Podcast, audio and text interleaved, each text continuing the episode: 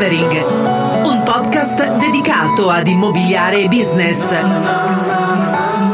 Puoi ascoltarlo o avere maggiori informazioni su www.micheleschirru.it slash discovering.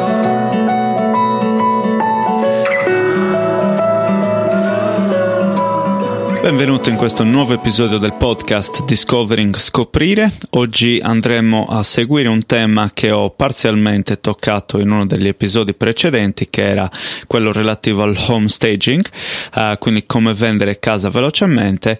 E lì, diciamo, si è, um, si è esplorata l'ipotesi del potenzialmente fare quel tipo di attività anche sugli affitti e quindi si era passati attraverso la riflessione che effettivamente dipende un po' dalle situazioni specifiche. Oggi quello che volevo toccare è essenzialmente il, um, l'aspetto affitti, quindi che cosa significa affittare in uno specifico punto di vista del um, trovare l'inquilino perfetto. Quindi l'episodio di oggi si intitola Come trovare l'inquilino perfetto che risponda alle nostre esigenze, al nostro obiettivo e fondamentalmente ci faccia vivere una vita più tranquilla come, come padrone di casa. Tra l'altro ho preparato anche un articolo sul blog che ovviamente posterò uh, al di sotto della descrizione dell'episodio così potete anche avere una lettura appunto del tema. E andremo in sostanza a snocciolare quello che sono gli aspetti attraverso una guida effettivamente completa diciamo di tutte quelle che sono le fasi che a mio avviso dovete mettere in atto e um, fare in modo diciamo che vengano il più possibile rispettate fedelmente a chi mi sto riferendo? Mi riferisco fondamentalmente ad agenti immobiliari, ma anche a te, che magari sei un proprietario di casa e vuoi saperne di più. Uh, Premessa per gli agenti immobiliari, spero, immagino che voi abbiate già, uh, come dire, in funzione un sistema che mette in, um, in, risalto quello che sono gli aspetti di cui andremo a discutere.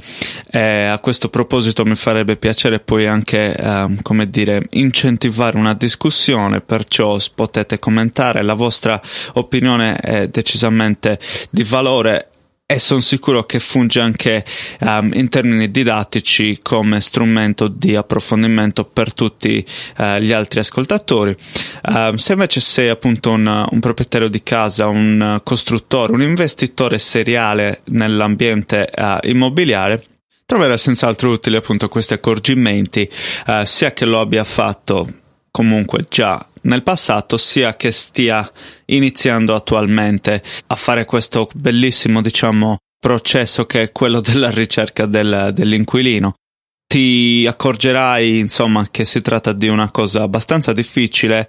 Fondamentalmente dobbiamo scontrarci con diversi um, tipi di persone, diversi tipi di situazioni eh, talvolta il buon senso, diciamo, è la cosa fondamentale da uh, mettere in, in, risalto, talvolta invece la razionalità, la logica e il seguire una specifica serie di um, eventi e di um, azioni, insomma, è quello che, che ci può differenziare, è quello che ci può mettere in una condizione di massimizzare il profitto ed, ed come dire, eliminare ogni potenziale rischio, ecco così, se non ogni, quindi 100%, quantomeno eh, portarlo veramente al, al 99 se possibile. Quindi per andare a riassumere quelli che sono i punti, diciamo, e le fasi di cui andremo a parlare, cominceremo con il qualificare il contatto. Passeremo attraverso quello che è l'appuntamento di visita, andremo a discutere quello che è la fase negoziale, quindi la trattativa, il processo referenza, quindi un check-up completo ed inoltre ultimeremo con quello che è la situazione contrattuale, quindi la stipula e la fase risolutiva effettiva del, del processo. Ti darò un po' quelle che sono le mie uh, conclusioni e quelle che sono le mie um, riflessioni al riguardo.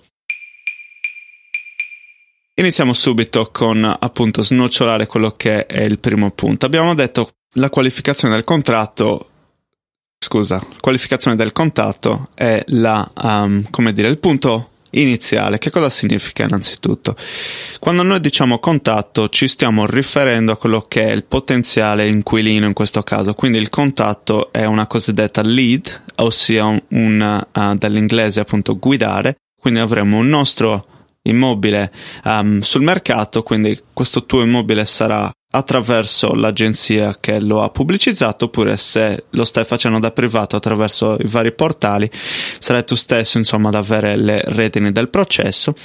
Um, questo immobile pubblicizzato nel portale riceve una, um, un interesse una dimostrazione di interesse attraverso una mail che ti viene inviata oppure una chiamata Ovviamente dalla loro parte ci sarà un, un aspetto, diciamo, di um, interesse nel conoscere quelli che sono i dettagli della zona, della, uh, delle caratteristiche proprie dell'immobile, quindi quante camere da letto, quanti bagni, quanta è la dimensione, eh, quanto è il costo, se è trattabile, questa domanda di sicuro verrà fatta e in sostanza sono sicuro che hai già avuto modo di um, trovarti in questa situazione.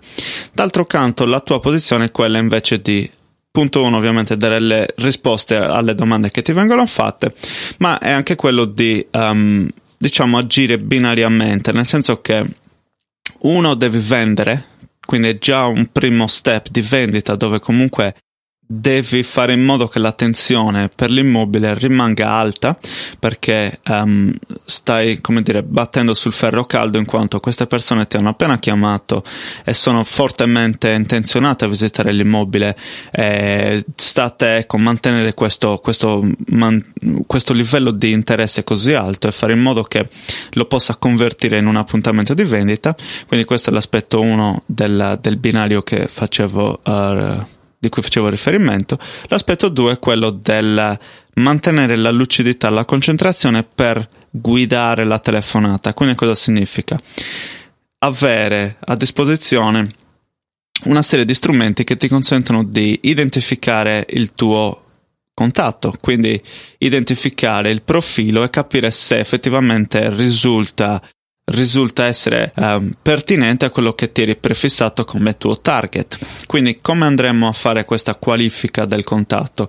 La qualifica del contatto è il passare attraverso questo processo numero 2 uh, in termini binari del delineare il profilo. Quindi le domande aperte sono la tecnica da implementare. Fare domande aperte significa utilizzare uno strumento di comunicazione molto potente che è il non porre appunto delle domande chiuse che danno a disposizione solamente una risposta che può essere sì o no. La domanda aperta invece dà la possibilità di ottenere maggiori informazioni e mm, diciamo dà al tuo interlocutore la sola possibilità di tirar fuori le parole, di darti tutte le informazioni che cerchi perché effettivamente non potranno rispondere appunto um, molto evasivamente. Quindi per esempio se io chiedessi al mio um, contatto al mio interlocutore um, avete dei figli? La risposta sarà sicuramente sì o no. Quindi questo è un tipo di domanda chiusa. È utile senza dubbio ma non sarà mai utile quanto invece porre una domanda del tipo chi sono i potenziali inquilini.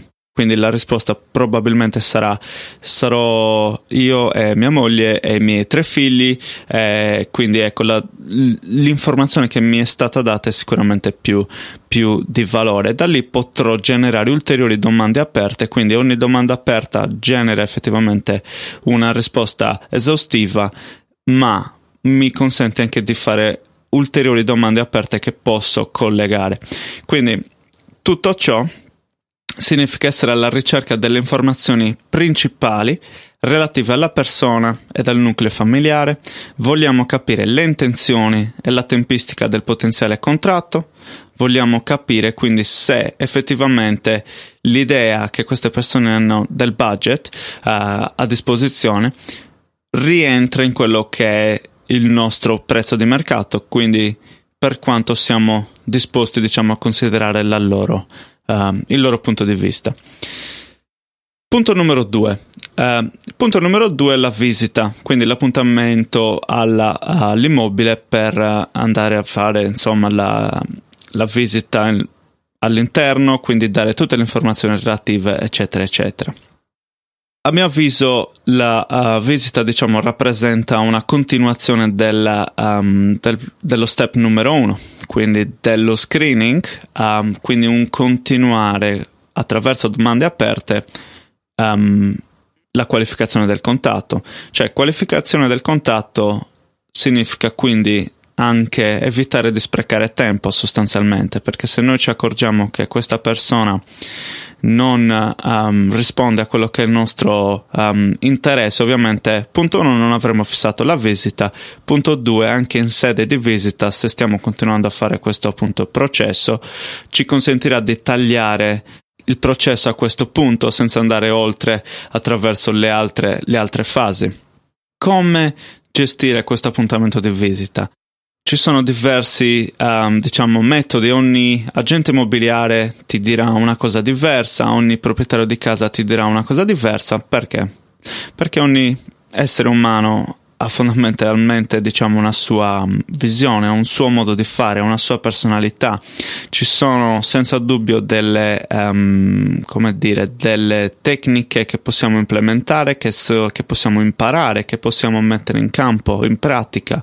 Allo stesso tempo è come dire, innato il uh, relazionarsi con le persone in un certo modo oppure in un altro. Quello che ti posso dire come esperienza uh, personale, ma anche come consiglio, diciamo, il più generale possibile, è che dovresti fare in modo di um, condurre un appuntamento di visita il più completo possibile ed informativo possibile, quindi dare tutte le informazioni che hai a disposizione, ma attenzione, mettendo alla luce gli aspetti positivi di cui l'immobile vanta, quindi non soffermarti a parlare degli aspetti negativi perché se fai questo la persona dopo tre secondi se n'è già andata via e magari hai perso un, un potenziale inquilino che era perfetto e lo hai perso perché è stato spaventato dagli aspetti appunto negativi, quindi aspetti positivi in prima linea. Quali sono gli aspetti positivi su cui puntare? Uh, a mio avviso si parte dalla location ovviamente, a meno che queste persone non vivano già nel palazzo a fianco, um, ma possiamo citare la luminosità del, degli ambienti, se c'è un'eventuale vista panoramica, se c'è l'ascensore, piuttosto che l'accesso a un piccolo giardino oppure un grande giardino condominiale, se uh, ci sono magari degli, um, um, degli, accordi in termini di pulizie, uh, di spazi condominiali o meno, insomma tutta questa serie di cose. Inoltre ho trovato per esperienza personale molto um, utile, diciamo, andare preparati con quello che è una lista dettagliata delle, delle spese che gli inquilini dovranno sostenere, quindi um, potreste andare a trovare una via di mezzo ed una media in termini di quello che saranno le spese per le utenze, quindi loro potranno fare una uh, media di quello che gli servirà ogni mese aggiuntivo all'affitto uh, per, come dire, mantenere l'immobile per mantenere la propria casa. Se sei un agente immobiliare, ovviamente penso che ehm, debba approfittare di questa occasione per eventualmente parlare di appartamenti che siano comparabili. Potrei sfruttarli ovviamente come leva per spingere su determinati aspetti eh, che, che, hai notato, insomma, che sono stati particolarmente apprezzati dai potenziali inquilini. Ancora sugli agenti immobiliari, eh, ma effettivamente questo si adatta un po' anche a tutti, non sottovalutare l'appuntamento con, eh, diciamo, con un agire non curante, con un agire disinteressato. Come dicevo inizialmente, la possibilità di continuare il uh, processo di qualificazione del, del contatto. Punto numero 3, la fase negoziale, cioè qua stiamo parlando di um, una potenziale offerta che sia andata um, in porto, quindi dalla visita, dall'appuntamento di visita, queste persone, come dire, hanno tratto un feedback positivo, vogliono andare avanti.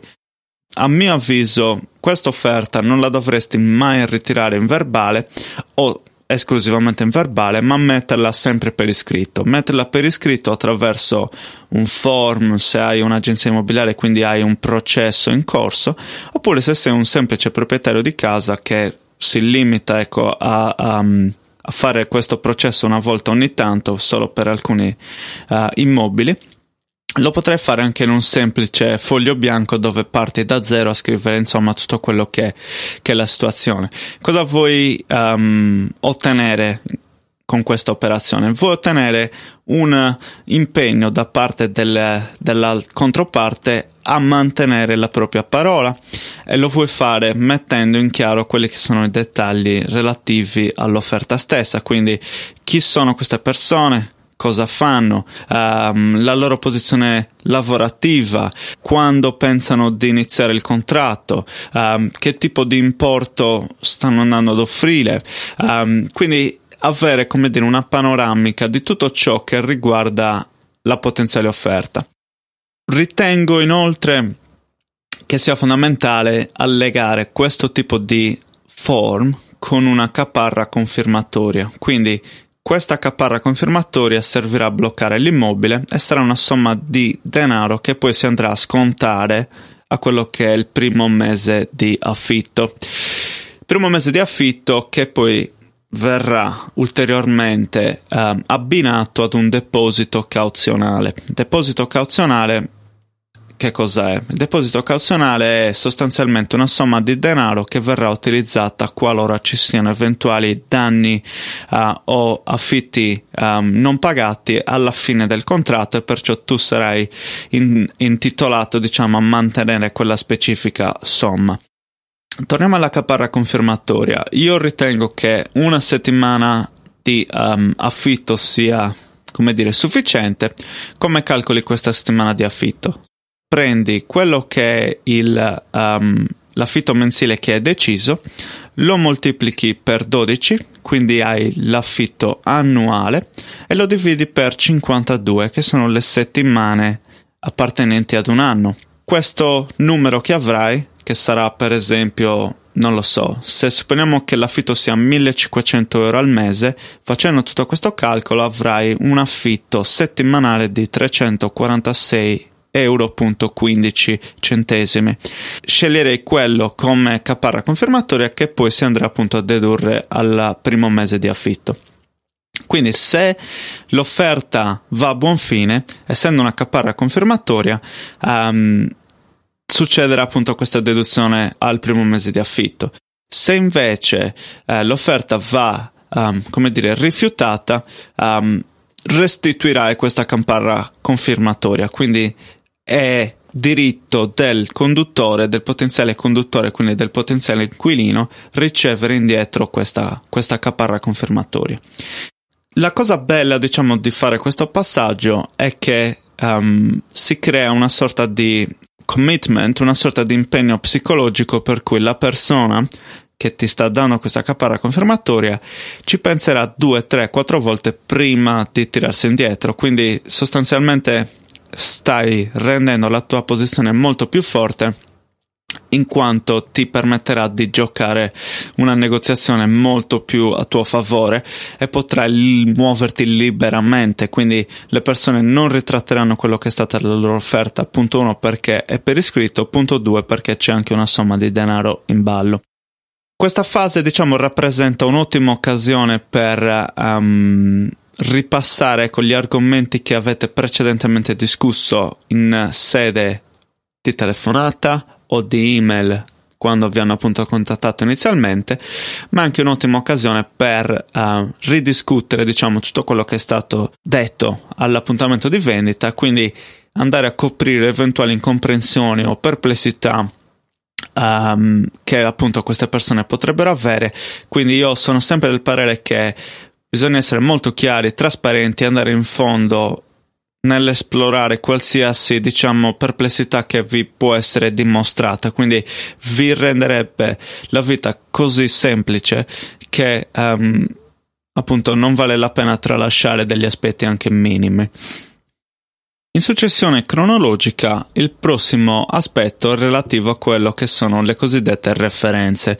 Si tratta di andare a fare un check-up completo di quello che sono appunto i dettagli e le informazioni che sono state uh, fornite nella sede uh, precedente, quella dell'offerta, quindi quando queste persone hanno messo per iscritto le proprie ehm, informazioni, quindi mi riferisco alla, alla situazione personale, nome, cognome, eccetera, eccetera, ma anche quella lavorativa, quindi quanto guadagnano, dove lavorano, se hanno per esempio degli, anim- degli animali domestici, tutta questa serie di informazioni le andremo a verificare attraverso questo step. Vogliamo stabilire la soddisfacibilità dei requisiti propri dell'essere un cosiddetto inquilino affidabile. Quindi quali sono, diciamo, gli aspetti da tenere in considerazione? Senza dubbio vogliamo avere un controllo sul credito, quindi vogliamo capire se abbiamo a disposizione, um, abbiamo sul tavolo un'offerta relativa ad un moroso cronico piuttosto che invece una, un pagatore affidabile, una persona che non ha mai avuto problemi di protesti piuttosto che um, rate non pagate di qualsiasi natura. Quindi controllo del credito e verifica dati SIC e CRIF. Um, poi nel sito, insomma, nell'articolo troverai il link al portale. Metti in Conto che è uno strumento che io ti uh, suggerisco di utilizzare per questo proposito. Um, punto numero due che vogliamo andare a scoprire è um, la verifica della capacità reddituale. Confrontare le informazioni precedentemente fornite e verificare se sono veritiere attraverso la fornitura delle ultime tre o addirittura sei buste paga Ehm, quello che stai cercando è capire la capacità reddituale, quindi il reddito annu- annuale combinato di, degli inquilini, che siano una famiglia di due adulti, tre adulti, quello che è, dovrà essere 30 volte superiore all'affitto mensile. Quindi se esempio, l'affitto stabilito è 1000 euro al mese, ovviamente stiamo cercando un reddito combinato annuale di 30.000 euro all'anno.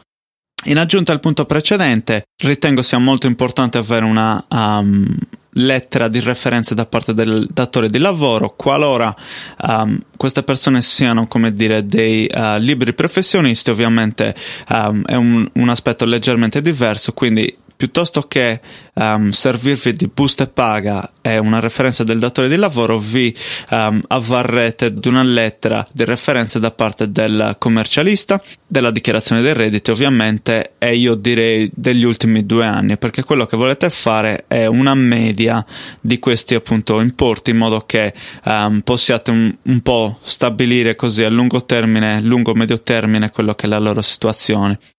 Il precedente padrone di casa gioca un ruolo fondamentale anche in questo aspetto perché il punto numero 4 appunto da uh, richiedere è appunto la fornitura di una lettera in merito a quello che sono state le loro precedenti attività all'interno di un immobile affittato. Se ci sono animali domestici, questo è l'ultimo punto, um, il precedente padrone di casa appunto dovrà fornire una lettera di referenze anche in questo riguardo e perciò darvi un cosiddetto peace of mind, quindi una tranquillità nel andare ad accettare per esempio un cane, un gatto um, nel vostro immobile.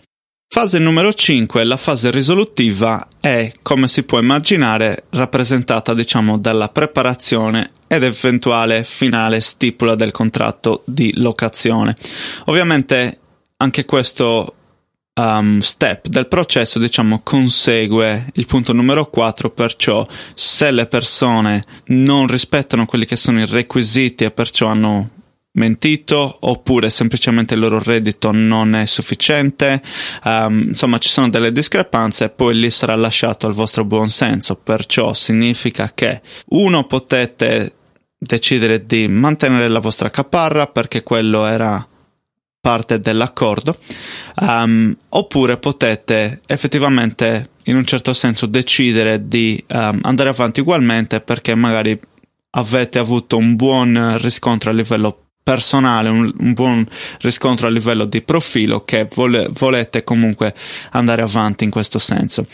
E qui in questa specifica ipotesi ovviamente io consiglio che vi avvalete di un garante che possa quindi garantire qualora l'affitto non venga corrisposto e vi possiate rivalere comunque diciamo su qualcuno um, qualora ci sia questo caso.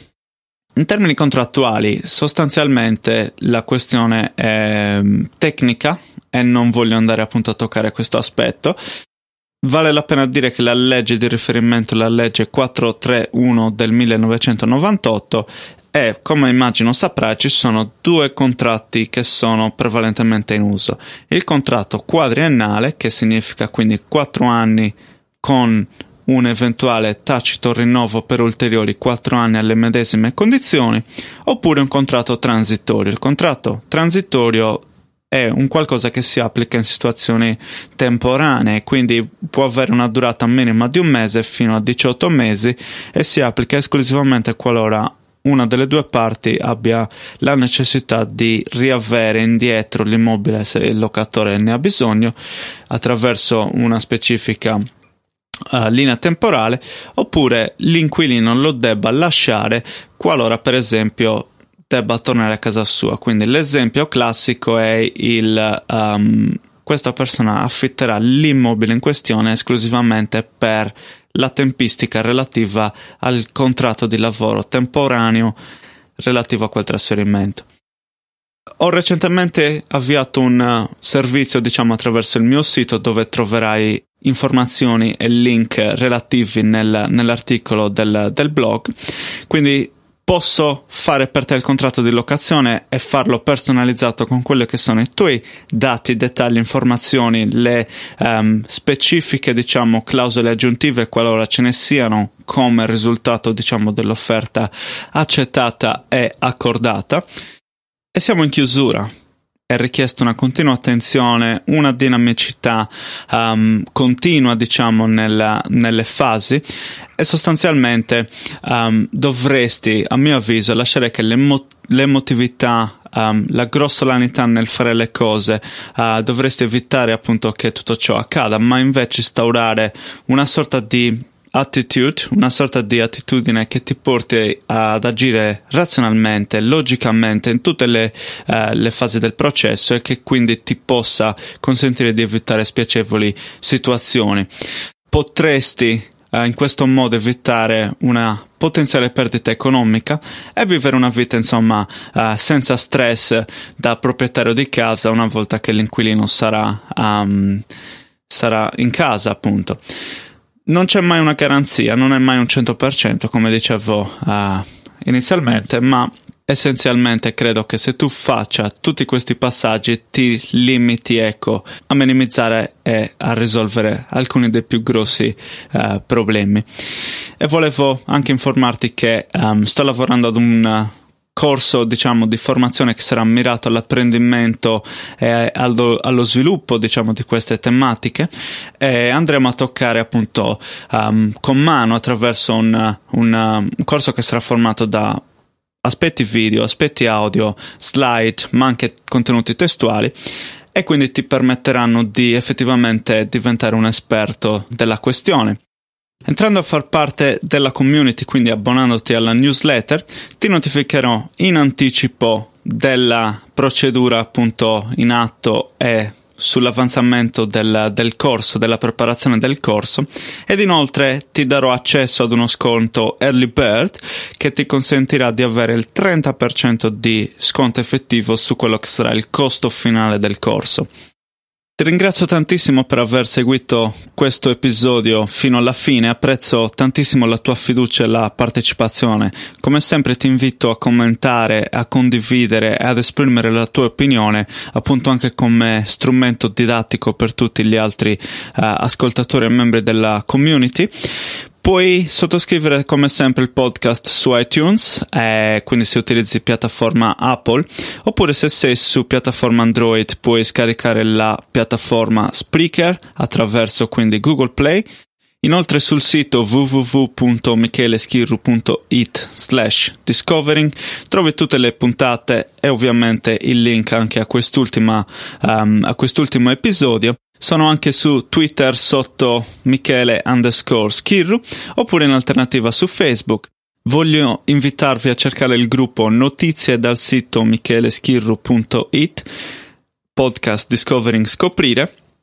Quindi qui troverete ulteriormente gli altri ascoltatori e gli altri lettori del blog e si potrà insomma speriamo creare una buona community uh, dove interscambiare opinioni e commenti. Ti auguro una buona settimana e ci sentiamo al prossimo episodio. Ciao!